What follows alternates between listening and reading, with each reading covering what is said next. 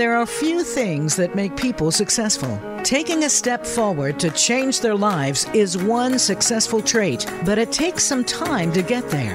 How do you move forward to greet the success that awaits you? Welcome to Next Steps Forward with host Chris Meek. Each week, Chris brings on another guest who has successfully taken the next steps forward. Now, here is Chris Meek. Welcome to this week's edition of Next Steps Forward. I'm your host, Chris Meek. It's great to have you with us again. Today's guest is a remarkable woman who brings a wealth of experience and what it takes to overcome obstacles, triumph through adversity, and achieve personal empowerment.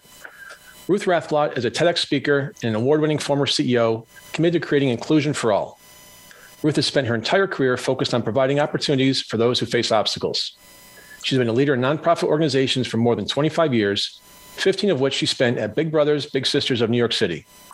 Ruth is also the former president and CEO of the Harlem Educational Activities Fund, and she currently serves as a board member of the Lucky Finn Project, which raises awareness and celebrates children and adults born with limb differences. Ruth Rathblott, welcome to Next Steps Forward. Thanks, Chris. I'm excited to be here. Not as excited as I am. I mean, it's been over a year in the making to get this together, so I'm just thrilled to finally get on your calendar. So thanks for your time. We truly appreciate it. Same. No, I'm excited to dig in. So, to start the conversation, I think we need to go back to the beginning, and specifically your beginning. You were born with a congenital condition known as amniotic band syndrome. The result is that a limb doesn't fully develop. What percentage of babies are born with limb differences? Yeah, it's interesting. It's about one in 1500 births are have a limb difference or have amniotic band syndrome. And is there a leading cause or causes of limb difference? No, it's interesting. It's caused, they say, by a protein band wrapping around your hand when you're in utero, and that it causes the the birth to the development to stop. And so, but they don't know the cause of it. You know, it's and it's interesting. My mom actually thought that the reason it happened, and at that time, Chris, they called it a congenital birth defect um, in some ways, they still do, but now that we have a name for it, and I only learned the name a few years ago, she blamed herself for taking a pill when I was in utero. And that would have had to be true for everyone. So, right now, no, they don't have a specific cause other than this protein that wraps around um, the a limb. So, to that point, in your case, you were born before sonograms were used to monitor fetal development. That meant that your limb difference wasn't known until you were born how did your parents react when they learned of your limb difference and what advice did they receive including from one nurse in particular about how they should raise you yeah, it's interesting. It was the days before sonogram, so not to totally date myself, right? But I was a total surprise to them. And I was a surprise to the people in the hospital as well, because they hadn't necessarily seen this kind of limb difference before or had occasion. And so my parents, um, it was and again, not only was it early days of sonograms, but it was early days before fathers really were present in the delivery room. And my father and my mom found a doctor who would allow the father to be in the room. So when I was born, the doctor quickly ushered my father outside while the nurses took me away to clean me up and told him what happened. And they both went back in preparing to tell my mom because she was going to be in shock. And luckily, a nurse saw them kind of starting to talk about it. They were definitely bewildered and not sure what to make of it. My mom actually started crying a little bit because, again, this is a new baby and she's missing five fingers. And the nurse was really good. She stepped right in and she said, you know what? You're going to take this little girl home. You're going to love her and you're going to treat her as you would any other child. You're going to treat her as normal. And that's exactly what they did. And how did that influence your parents' way of thinking and how they raised you? And how did it influence your mindset as you grew up? Yeah, I think it was huge. I think that idea of treating me as normal became their North Star. So they encouraged me to try everything. They almost, it was like a non issue in our family growing up. And while that was really important because it allowed me to take on things that maybe other parents would have said, "Oh, I don't think you can do that. Don't try that," etc. They had the opposite approach, which was try that, do that, you can. Yet, we didn't talk about the feelings behind it. So when you don't when you kind of normalize something to the point of not talking about it, you miss i i think my parents and i missed an opportunity to talk about some of the feelings that were coming up especially as i got to my teenage years which you start and your any teenager starts to think so much about how do they fit in et cetera.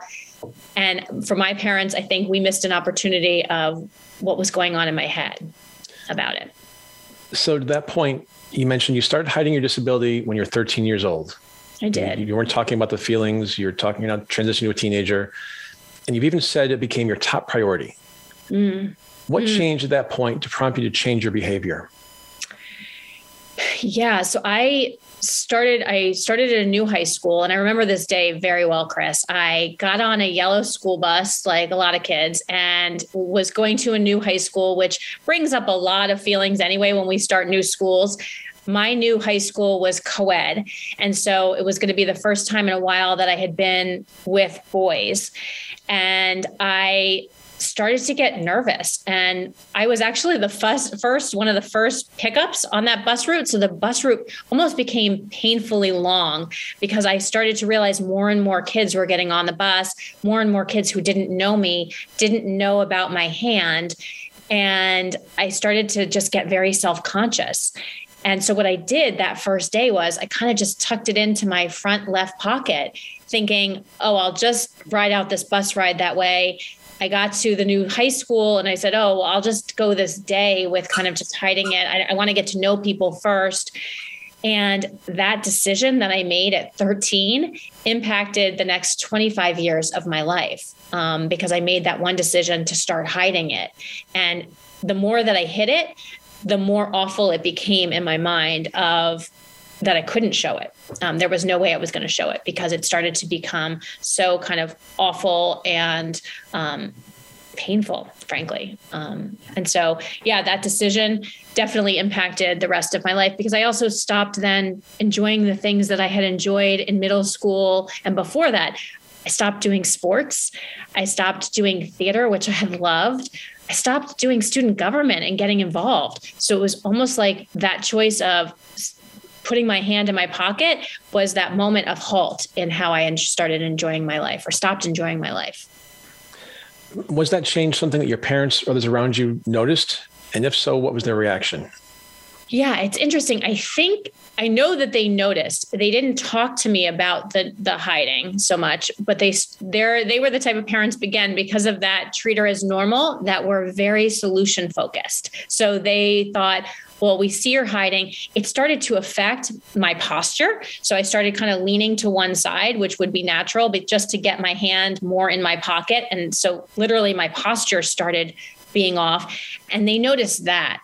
I don't know that they had a full idea of how much I was hiding throughout the day because I would come home and wasn't hiding, but throughout my days and um, and any events I would go to, I would hide. But when I was at home, I wasn't hiding. It was when I was external in the world. And so they being solution focused, they started thinking about what things can we do to help her. And one of the thoughts they had was, well, why don't we get her a prosthesis? Why don't we get her another hand that will look like her this my my dominant hand, my right hand, and so that she doesn't have to feel like she can't do anything or no one will notice the difference. Um, and so they brought me at 16 to get a prosthesis to, to basically to cover it so that it would look like I have two hands. So you mentioned a few moments ago how they didn't talk about the feelings. You just mentioned right now how that they're solution focused and solution oriented, which I love. You and I from the same generation. Is it just because, you know, 25, 30 years ago, we didn't talk about things like that, you know, in terms of avoiding feelings and things that are beyond the, I'll call it the norm of the neighborhood or, or, life? Yeah, I think they probably thought they were doing me a favor of not bringing it up, you know, not not making it the issue. Um, I think that was a piece of it for sure. As I've explored it with my father, is that you know this was just who I was, but it didn't need further explanation, but could. So I think that's why we didn't bring it up. But you're absolutely right. I think young people today have so much more opportunity to talk about things. We do it in school curriculums. We have it in after school programs, in writing, in magazines. We talk about difference in, in some interesting ways so young people are more free to express themselves. There's almost a a culture of acceptance around difference that young people have the have access to which is awesome Mm-hmm, totally. Which is absolutely awesome. So, how long did you continue to hide your limb difference? And was there a single moment when you decided that you were no longer going to do it? Yeah, so I hid my limb difference for 25 years. Um, and there were several moments where I toyed with the idea of stopping. Um, and I even at one point, so I toyed with the idea of stopping kind of every new introduction to something, new experience, like going to college. I thought, you know what? I know I finished high school. I was hiding it there. Now in college, I'm not going to hide it. Like I remember saying that to myself, you're going to go to college and it's not going to hide. Well, we rely on our old patterns, right? Because they're so ingrained in us. So I went back to hiding very quickly. Uh, so I went through college hiding. I went through graduate school hiding, and even had a professor who had one arm that I noticed right away and said, okay, well, if she's not hiding, I shouldn't hide. I kept hiding. And what was interesting is when I was about 20 years old, I was in an internship at a law firm where I had kind of an unfortunate experience that you and I have talked about a little bit. And I even talk about in my TEDx, where one of the senior partners called me into his office and asked me if I had ever gone to kindergarten. Now, my job that summer was to showcase the evolution of a laundry detergent box top. And as exciting as that may sound to you and to your listeners, it was a project that I could own. It was mine. So, and what that required is that I showed all of the different box top competitors and how this one was different and why it deserved a patent. And I, he, about three weeks in, he calls me into his office, asks me if I ever go to kindergarten. Doesn't ask me to sit down, by the way, which is never a great sign when you're showing up somewhere. I felt immediately like I was in the principal's office. And by the way, I was a good, a goody good. So I was, was rare. I was never in the principal's office um, other than to do extra credit assignments. And so he calls me into his office and says the question about kindergarten. And basically he doesn't let me answer and says, because if you had, you would have learned how to use scissors. Because Chris, my work was, and I looked at it with him. Like I then saw my work on his desk and I said, oh my, it's not, it's not good. It's, it wasn't stand, it wasn't up to a standard. And I left really embarrassed and ashamed and started figuring out how I could get the work done and found some creative ways to get the work done. But after that internship, I made the decision that in a work setting, a real work setting, I would never hide my hand again because it was too embarrassing and too shameful. Um, because I couldn't, I was super and probably being firstborn, being someone with a, a, limb difference and a disability, I am very achievement focused and I never want to be at the bottom of the, the ring. I like to be at the top. So I made that decision that in a work setting, I will never hide my physically hide my hand again. And I truly thought I hadn't. Um, what I didn't realize is that there are different ways of hiding. Um, when you you can physically hide something, and then you can not talk about it, which is also hiding. I mean, that's a lifetime, literally a lifetime. Twenty five years you were mm. hiding. I, I can't imagine the mental stress and toll and strain it put on you every day in everyday life and activities. I mean, first of all, I'm sorry that's kind of how you felt or and what you had to go through but also I can't imagine how strong that made you, but also maybe bitter. Yeah, no, I think it, I think those are really good words. I think it was absolutely exhausting. It was definitely lonely. Uh, it forced me to be creative to figure out ways to get things done and that even by hiding so that no one would find out i mean i was constantly forecasting my next steps one of my friends told me recently that even we were on a trip and we were coming back and having dinner at a friend's house during college. And she said, all you had in your head, Ruth, is that you wanted me to sit next to you at that dinner because you were afraid that they were the type of family that was going to want to hold hands and say grace. And you didn't want to surprise or shock anyone. She's like, Ruth, that never went through my mind that you would have to think like you thought about that stuff all the time. So that there was it was exhausting and it was lonely. Um, I think bitter probably not as much, but probably sad um, and always you know going through that space thinking if I had just been born with two hands, would my life be better? Um, would things be easier? Would I fall in love easier? Would someone love me? um, easier because even when it came to dating and relationships, I hid my hand from everyone. Um, and so that's exhausting too, because then someone's not really getting to know you. They're getting to know the person that you're showing, but not the person that you maybe really are and the things that you struggle with. Oh, thank you for sharing that. And you and I spoke before the show today, and my worst fear just happened. My vicious uh, Shih Tzu Zeke saw a squirrel or a bird outside. So apologies for him interrupting you there. No. So let's transition into your professional career. You've been an organizational leader for 25 years, and much of your work experience, such as your 15 years with Big Brothers Big Sisters of New York City, involves working with children. We know that children tend to be inquisitive, and they certainly aren't shy about asking questions, especially when they see something that's a bit different. How have children approached your limb difference compared to the way adults have? Yeah, children are remarkable um, and very different than adults. Children ask, right? They see something that's different and they ask. So they say, Miss, what happened to your hand? But it's not coming out of a place, a mean spirited place. It's coming out of curiosity. Kids are curious. And it's the most beautiful, amazing thing about young people is their curiosity. As adults, sometimes, Chris, we shush them or silence them because we say, and especially parents around kids when they ask will say, "Oh, don't ask her that. Don't talk about it, etc." No, that's rude. Well, that sends two messages, right? A, it sends a message of don't be curious. Um, leave your curiosity inside. Don't be outwardly curious, which is a gift as we go through life about being curious about things. And the second, it also sends a message around shame around dif- disability and difference. Because if we can't talk about disability and difference then it's the message is that it's a negative thing. When in fact i come from a mindset of disability is a strength. It's something that has allowed me to grow and be creative. It's something i was born with. It's something that challenges me so when I hear parents say that, I actually pause them and I say, "No, please allow you the gift that your your child has is, that they're curious." And they actually, what's amazing about kids, and I remember this one young woman when I was at Big Brothers Big Sisters, saying to me, "I think your hand is beautiful," and it was such a cool moment because I had never heard that. I had never allowed someone to say that to me.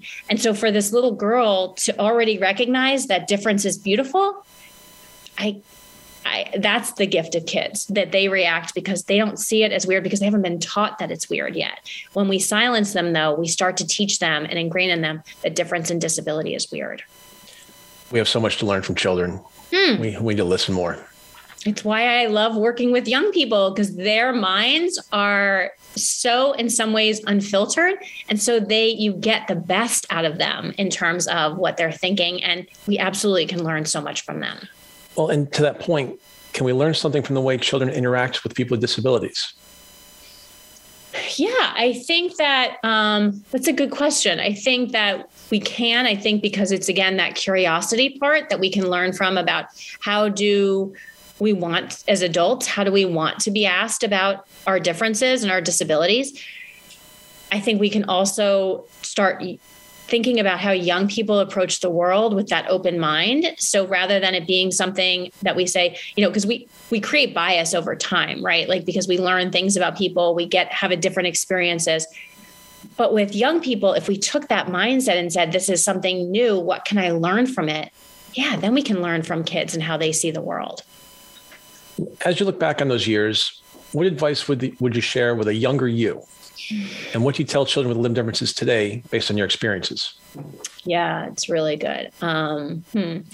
I think that I think about little Ruthie. I think about her and what she needed and what she could hear now. I think there's a piece, and the beauty of you mentioned that I was on the board of the Lucky Finn Project.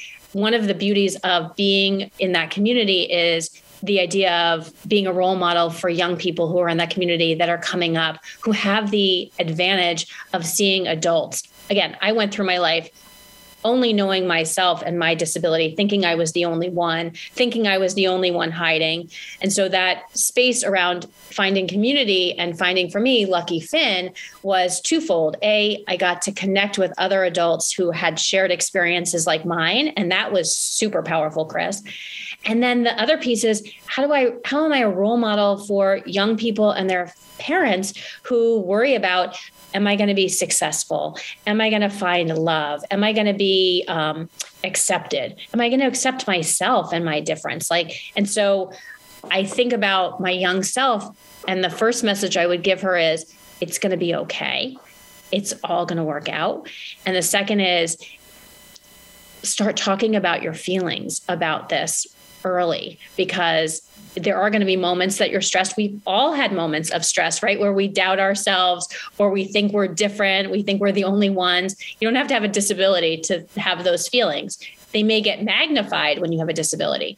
But the part that I, where I stress is, yeah, but that's what this whole gift is about is this journey of acceptance, not, not only from yourself, but because that's huge, but also from communities and other people. Um, and but you have to start with yourself.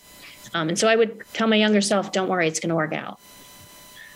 You went from hiding to, in your term, unhiding.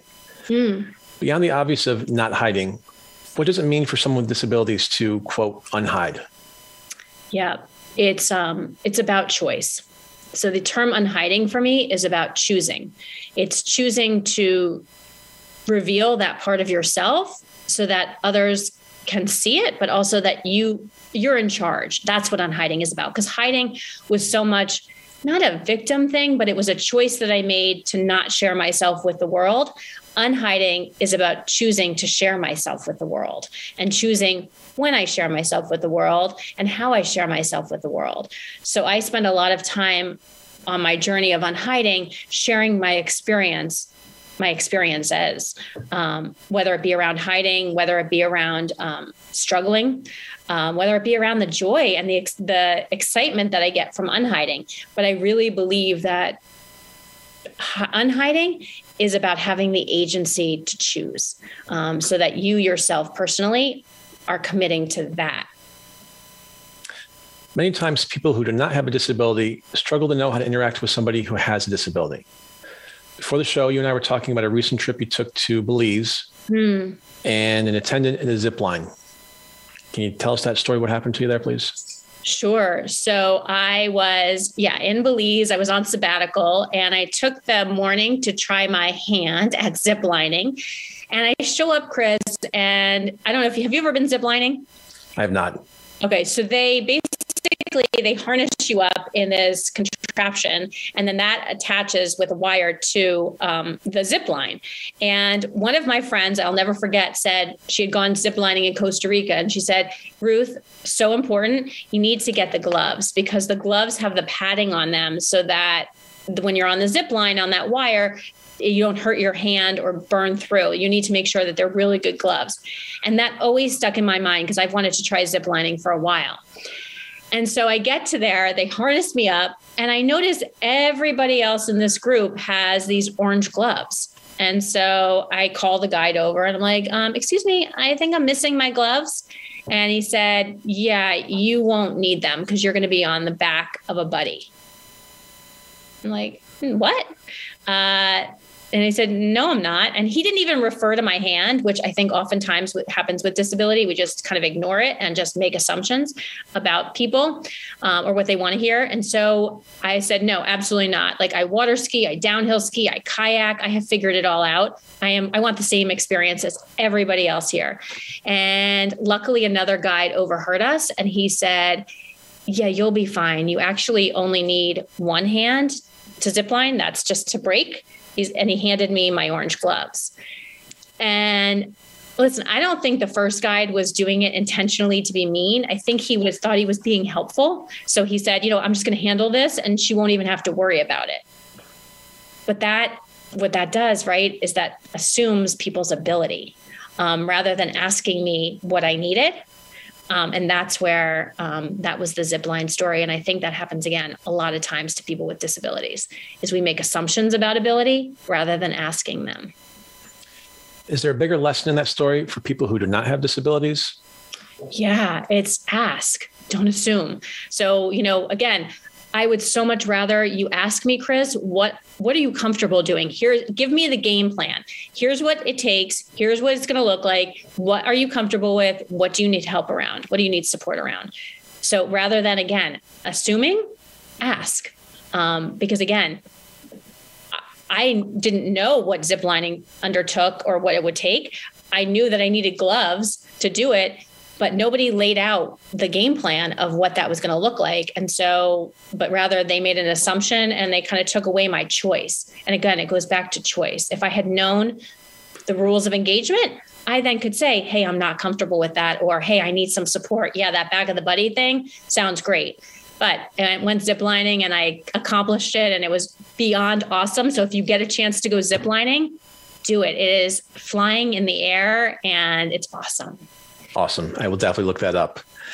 And to your point here, it's always dangerous to generalize, but in your experience, is there a common fear that people with disabilities share? I think it goes to the place around two things. I guess it's one is about ability. Will someone judge me about my ability? Um, and will they think, uh, will they not like me because of my difference? Um, so I think those two things are what resonates with me. But I think as I talk to people in the disability community as well, is A, are they going to say I can't do something without ever asking me? So they judge my ability. And second, will they not like me because I look different? We're going to dig a little deeper into those. In the second half of the show, we've been talking to Ruth Rathblott, and we'll be right back after a short break. Become our friend on Facebook. Post your thoughts about our shows and network on our timeline. Visit facebook.com forward slash voice America. The White House doctor makes house calls. Listen every week for House Calls with Dr. Connie Mariano. Dr. Connie has served as the White House physician under three U.S. presidents. Now, she joins the Voice America Empowerment Channel to help you enrich yourself physically, emotionally, and spiritually. Our guests will include professionals from a variety of fields who will bring you tips that you can apply to your own life. Listen for House Calls with Dr. Connie every Thursday at 4 p.m. Pacific Time, 7 p.m. Eastern Time on the Voice America Empowerment Channel. We hear just be you a lot these days. But who are you? What is an authentic life? The answer to these questions and more will be answered on The Authentic Living Show, hosted by Andrea Matthews. Andrea will interview some of today's spiritual, psychological experts and will provide her own wisdom to help you raise your consciousness to the level of your I am. Listen for Authentic Living with Andrea Matthews. Heard live every Wednesday afternoon at 4 p.m. Eastern Time, 1 p.m. Pacific Time on the Voice America Empowerment Channel. Have you friended us on Facebook yet? Why not? Just go to facebook.com forward slash voice America or search for the keywords voice America. Once you are part of our Facebook network, you'll receive daily messages about what's happening with our shows, this week's featured guests, and new happenings at the Voice America Talk Radio Network. And you can add your voice to the always active discussions on our timeline. Just go to facebook.com forward slash voice America or search for voice America.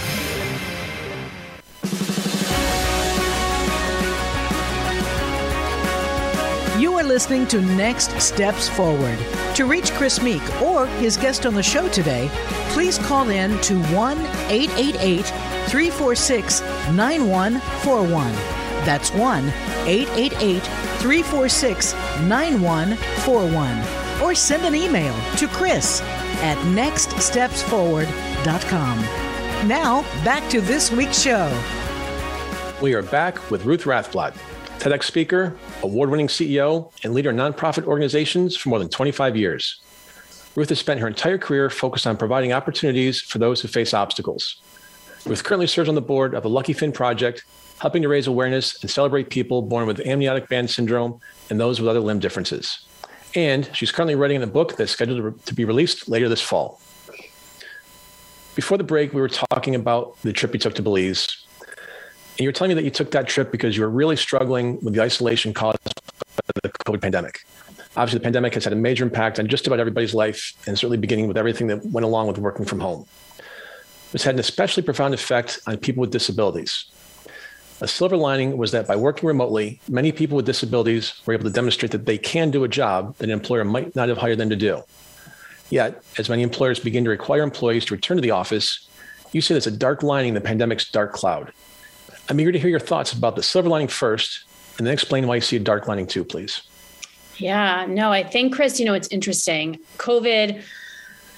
COVID was tough for all of us, right? I think that there's a piece whether it, you had a visible difference or whether you had an invisible difference and what it's brought up for people in terms of the mental health piece. I think, you know, visible differences like mine, there's definitely a space for them when we think about COVID and the silver linings and the dark linings um, in terms of accessibility, in terms of ability.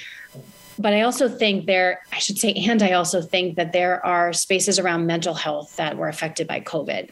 And I know and you and I may have talked about this before that early on in COVID, I, you know, like most people, my life stopped um, in terms of what I was able to do. I was in New York City.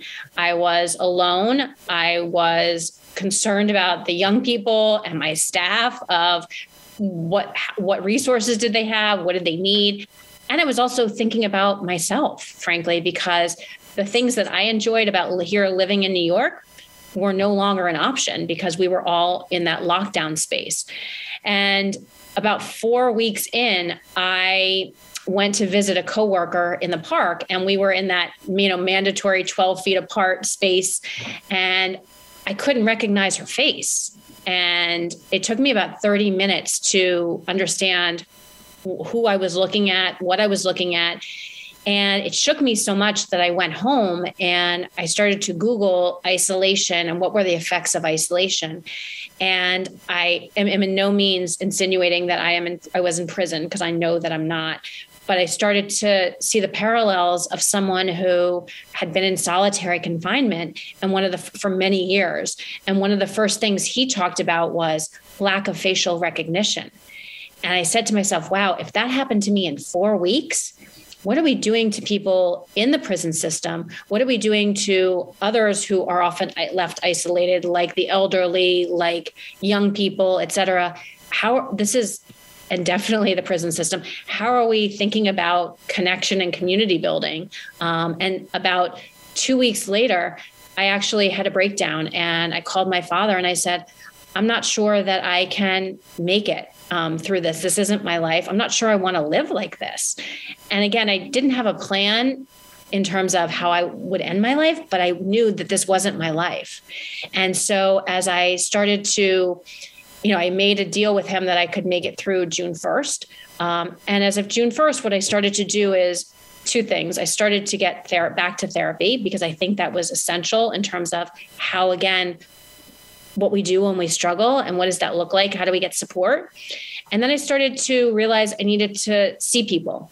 And I recognized that I could get sick with COVID, but that I needed to connect and have people in my life because this was not the way I could exist without them. And so I started to travel during COVID.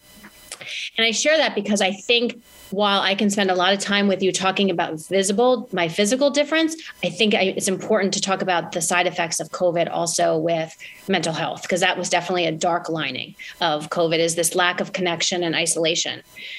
The silver lining of COVID for those with disabilities is that we were able to work from home. So those accessibility issues that many have not had challenge or have had challenges with were taken away, right? We could show that we could do work away from being actually in an office, that work could get done, it was productive. Um, and we didn't have to totally be outed every time we went to work around our physical difference. Um, we didn't have to feel shame around asking for accommodation because we had things set up at home. So work became accessible for many people during with disabilities during COVID. That's a silver lining. That means you can communicate, that means you can be productive, that means you can be part of that the work world. The concern is that when we've now asked people to start to go back to work is a what does accessibility look like? What do accommodations look like? And I think importantly, how are people revealing themselves?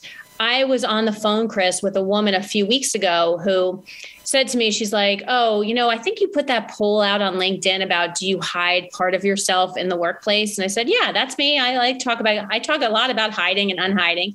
And she said, Yeah, I answered no, I don't hide anything. People know me. I said, That's great. She's like, Yeah, except now I'm talking to you and I realize there are parts of my life that I hide. I said, Oh, well, you know, I'm curious, what does that mean? And she said, Ruth, I was hired during COVID. Uh, none of my coworkers, I show up on these Zooms every day, but none of the coworkers know about my physical pain in my feet to the point that I can't walk anymore. So I have a disability. She said, and none of them know about my child who has mental health challenges, who I take care of. And I said, well, okay, what are you afraid of? She's like, I'm afraid that when I go back to work, people are going to judge me about my ability to be able to do the job because I can't walk. So I can't participate in some of the team activities. All those kind of, even showing up is going to be hard because I need to find a ride there, all those accommodations. I'm going to need some accommodations when I get to work. Where do I ask for those? And I'm afraid they're going to think I'm a bad mom because my child is different. And so, can, and can I do the job? Because there are going to be times that I need to leave work to take care of him. And that makes a lot of sense, right? Because if you've been able to hide behind this screen that we've all kind of gotten used to with these boxes, how do you now show up and reveal parts of yourself? Where do you have choice around that um, and agency? And so I think that's going to be something that we're challenged with. And I, again, I go back to Chris also the mental health piece. Like, how are people showing up who maybe ha- may have anxiety about going back to work, um, may have been suffering through COVID and probably before COVID? Um, yeah. So I think there are some dark lines of how do we reintegrate into to life. Yeah, and you and I talked about this previously. You know, uh, I said the one positive thing to come out of COVID, again, the, the silver lining is to your point, it's put a spotlight on mental health, but in a positive way. Mm-hmm. And it's making it more of a kitchen table conversation, not something that you discard, discount, don't talk about, whatever. Exactly. And so that's the one positive thing. To your point about re-engaging with society and certainly in the workforce, you know, through this, I guess I, will call myself a mental health activist, for lack of a better phrase. But you know, using LinkedIn, you know, almost every day now I'm posting different things. You know, I talked about Forbes writers, you know, articles out there about how to re-engage in the workforce, how to get back out there, how to get back to life circa 2019, and it's not going to be easy. Uh, you know, like for me, for example, my organization uh, reduced our corporate footprint by almost 50%. So I no longer have an office. Yeah. Uh, except, you know, I call my basement bunker. I've been living for two years with no windows. Mm-hmm. Um, but that's the new norm. And we as society, we as Americans will figure it out. We'll get through it, we as people. Uh, but it takes a few uh, strong vocal leaders to show people it's okay to not be okay. Yeah. And I know that even Chris, you may have heard this too, that even during COVID, and I would say now kind of in the post COVID world, trying to get a therapy appointment when you want to talk about those things has been incredibly tough. So, how do we find and how do we, to your point, build those resources so that people know that A, they exist, but also that they're available when they need them?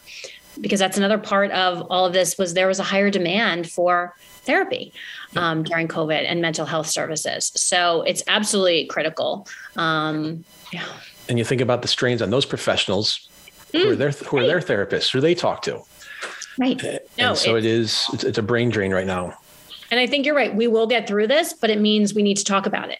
Right. We need to have communication. We need to make it uh, a source of conversation and that it's there's no shame in it there's no stigma um, but that this is part of what some of us are dealing with um, so that that we can build out those bridges you mentioned the word stigma and almost every show i talk about the owner of the indianapolis colts jim irsay and he's got a campaign focused on mental health called kicking the stigma and he and one of their linebackers darius leonard have been out there raising millions of dollars, you know, for mental health advocacy.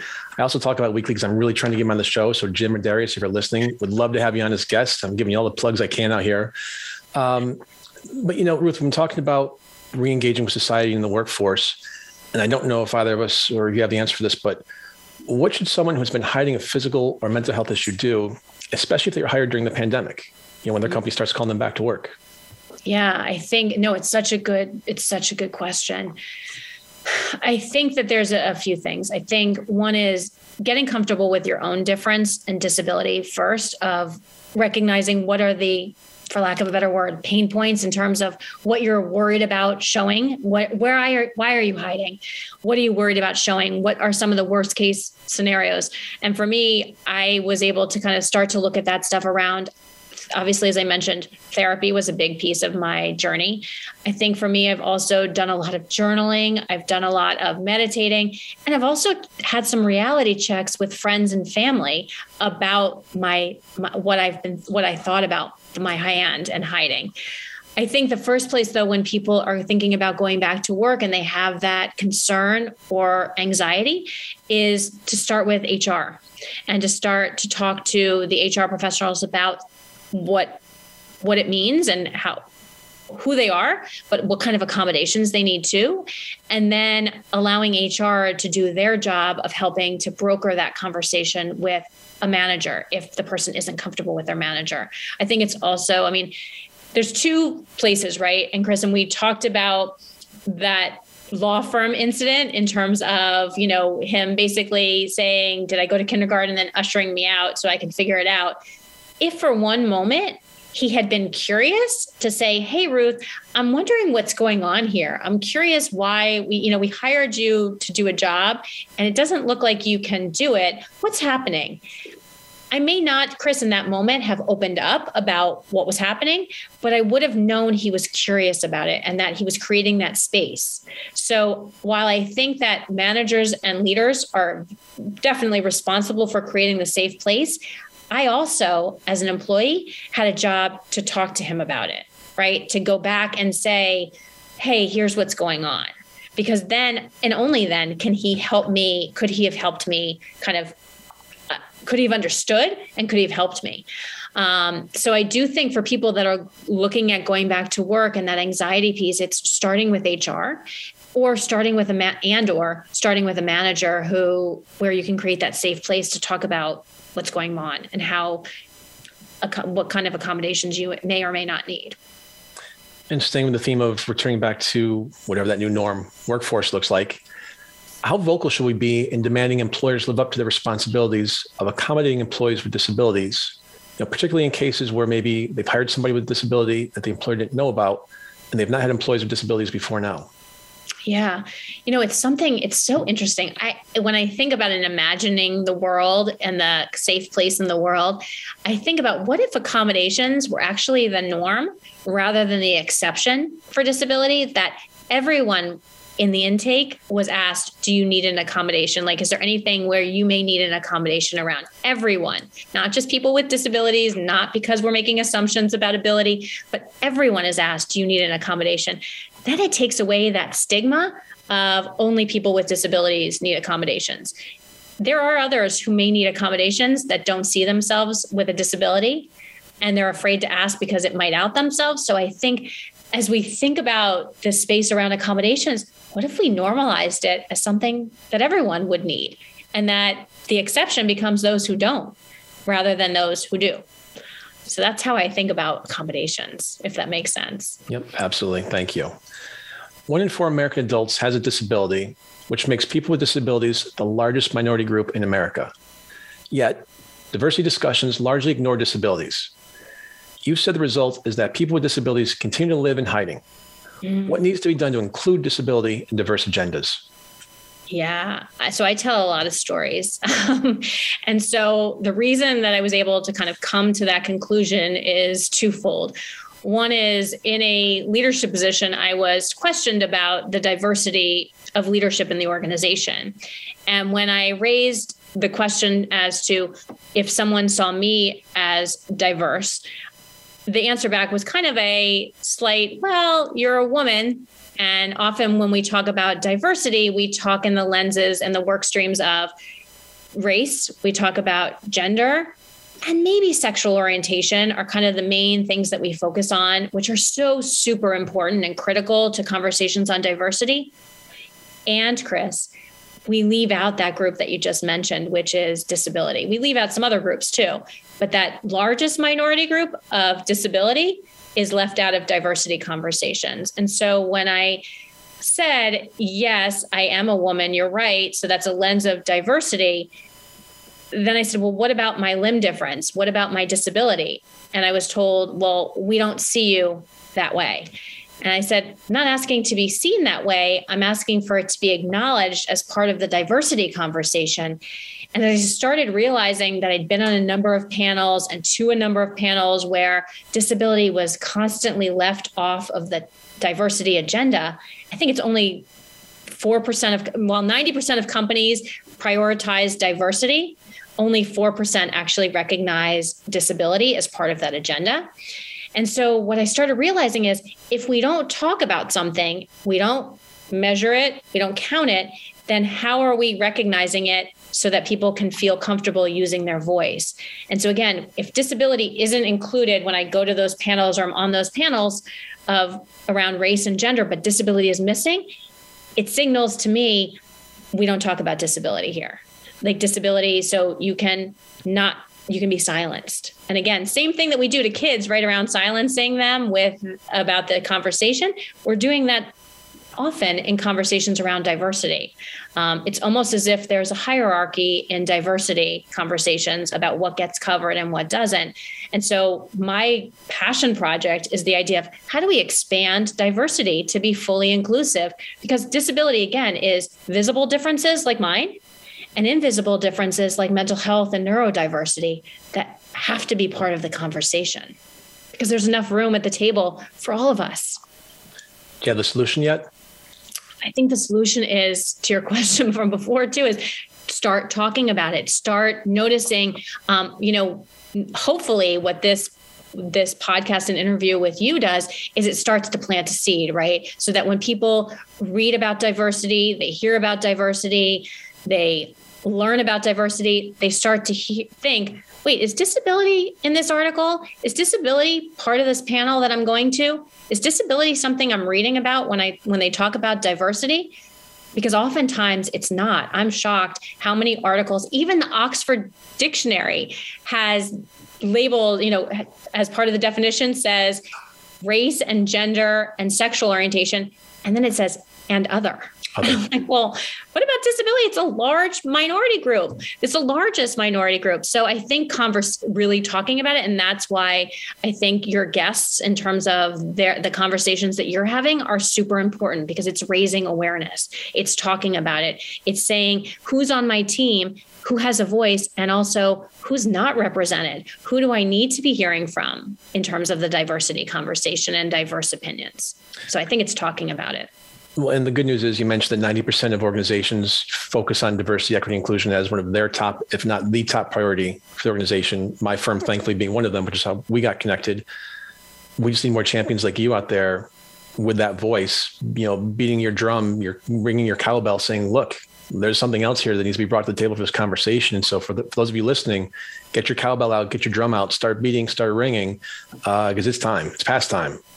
Absolutely. No, and I think you're a huge, true champion of it and a true ally, right? Because it's not just me getting out there, but then what are the where are the places that I can get out there and talk to so that people who are listening because you do have influence and a voice that can also hear other voices in this conversation. So, yeah, no, it's absolutely getting out there. And Chris, honestly, it's also doing the work on your own to learn about it. Like I can raise the conversation, and then it's up to your listeners to go out and start to learn on their own.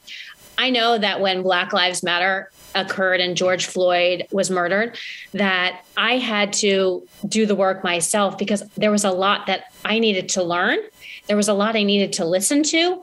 And only then could I create an action strategy and really be an ally because I needed to understand. So, not my job of my staff at that time or my students or the families to educate me. I had to go out and do the educating of myself to come back and then start to talk about it. And I think that's one of the, um, challenges with this work is people sometimes expect well i'm just going to learn from you no you go out and, and learn like and read. There's enough. The beauty of the internet as much as we talk about the internet's pros and cons the beauty of the internet is there's so much interesting information and so many interesting communities who are doing this work especially around disability. Strength in numbers. Strength in numbers and strength in voice um, in terms of information. There's a lot of information out there. Um, so i mentioned your book earlier and let's talk about that for a minute. Sure. What's the title and what was the spark of inspiration yeah, the title is Single Handedly. And as I've shared with you, I have gone through my life really thinking of myself as having one hand and that I had to do it all on my own um, from the hiding part to the unhiding part. And the truth is, most of us don't have to do it alone. Um, we actually need to build connection. We need to build community. That's what was helpful in my journey of unhiding. Um, and so the book is single handedly, and it's a journey from hiding to unhiding. Um, for those who are out there feeling like they have to hide part of themselves, I'm there to offer a solution that you don't. And it doesn't have to be so lonely because so many of us who are hiding think we're the only ones. And I think there was a statistic back in 2013 that um, 61% of people are hiding part of themselves in the workplace. That's a lonely number. It's exhausting, like we talked about before, and it doesn't have to feel like that. And that's almost two thirds. That's incredible. And I actually think that number is higher um, than 60% because that's actually who admitted it, right? Exactly. Yeah, right. So, more importantly, where can we find your book when it's released? And how can people find you on social media or the web or get in touch with you if they want you to speak to their group? Yeah, I hope they do. And I hope that even through this conversation, if there was anything that resonated with people, Chris, in terms of whether it's about hiding, it's about disability, it's about difference and becoming an ally, I hope they do get in touch with me. And the best way right now is through LinkedIn.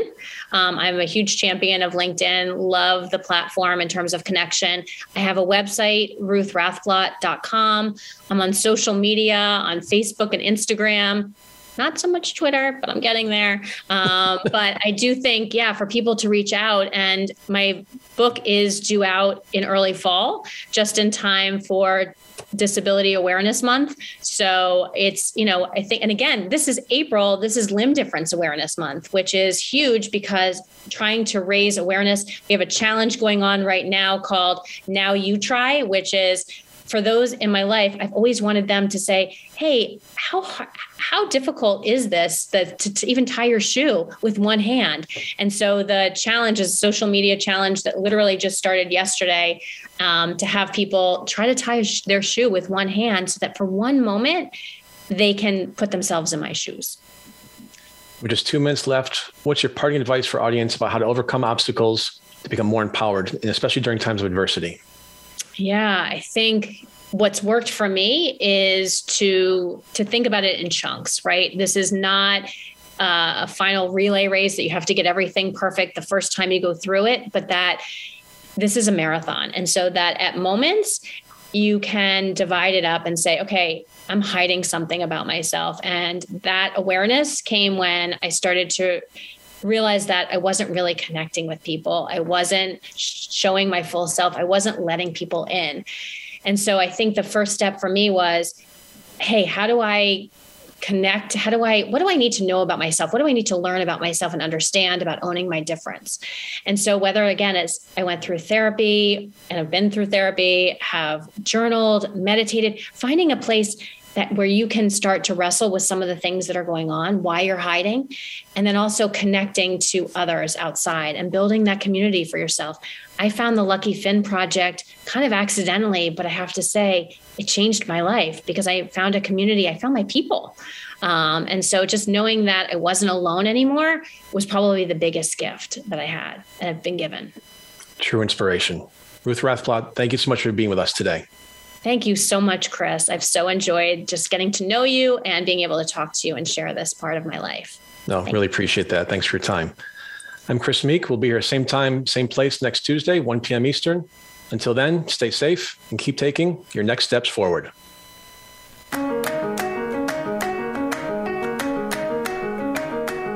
Thanks for tuning in to Next Steps Forward. Be sure to join Chris Meek for another great show next Tuesday at 10 a.m. Pacific Time and 1 p.m. Eastern Time on the Voice America Empowerment Channel.